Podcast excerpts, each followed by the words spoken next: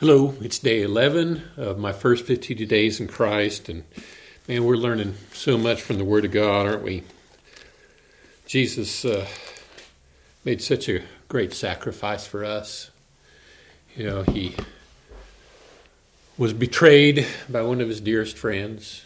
He suffered the, through the trials, the beatings, the flogging that he went through, the, the crucifixion, hanging on that cross outside of Jerusalem, there at Golgotha, the agonizing death that he suffered. All of it he did because of us.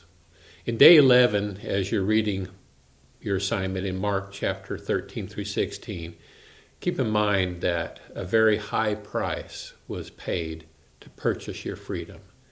Jesus paid it all when he died on the cross. Go ahead and do your reading at this time.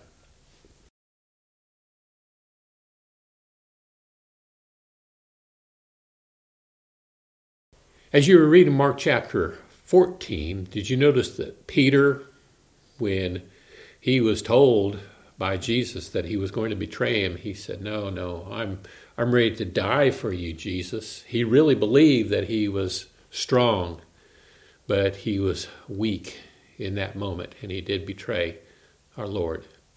You may have your weak moments, but think about betraying Jesus and different ways that we do that. Sometimes we betray Jesus just by the way we live, and we're not being the example that really we should be to others.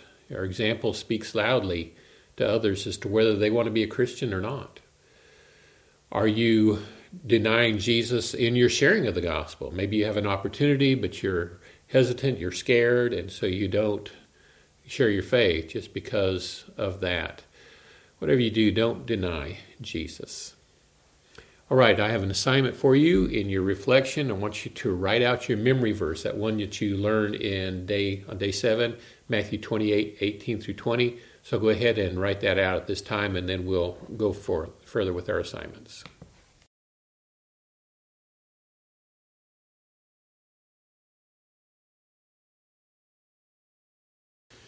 Mark 16 and verse 15 is very much the same as Matthew chapter 28 and verse 19. Both of these passages talk about going to the people to make disciples. Jesus wants us always to be making new disciples.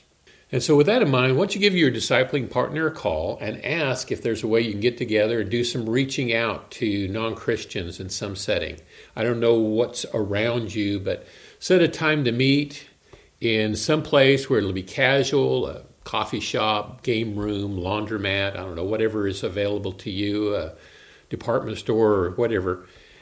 And take a little time to invite somebody to church, to maybe meet somebody that wants to study the Bible.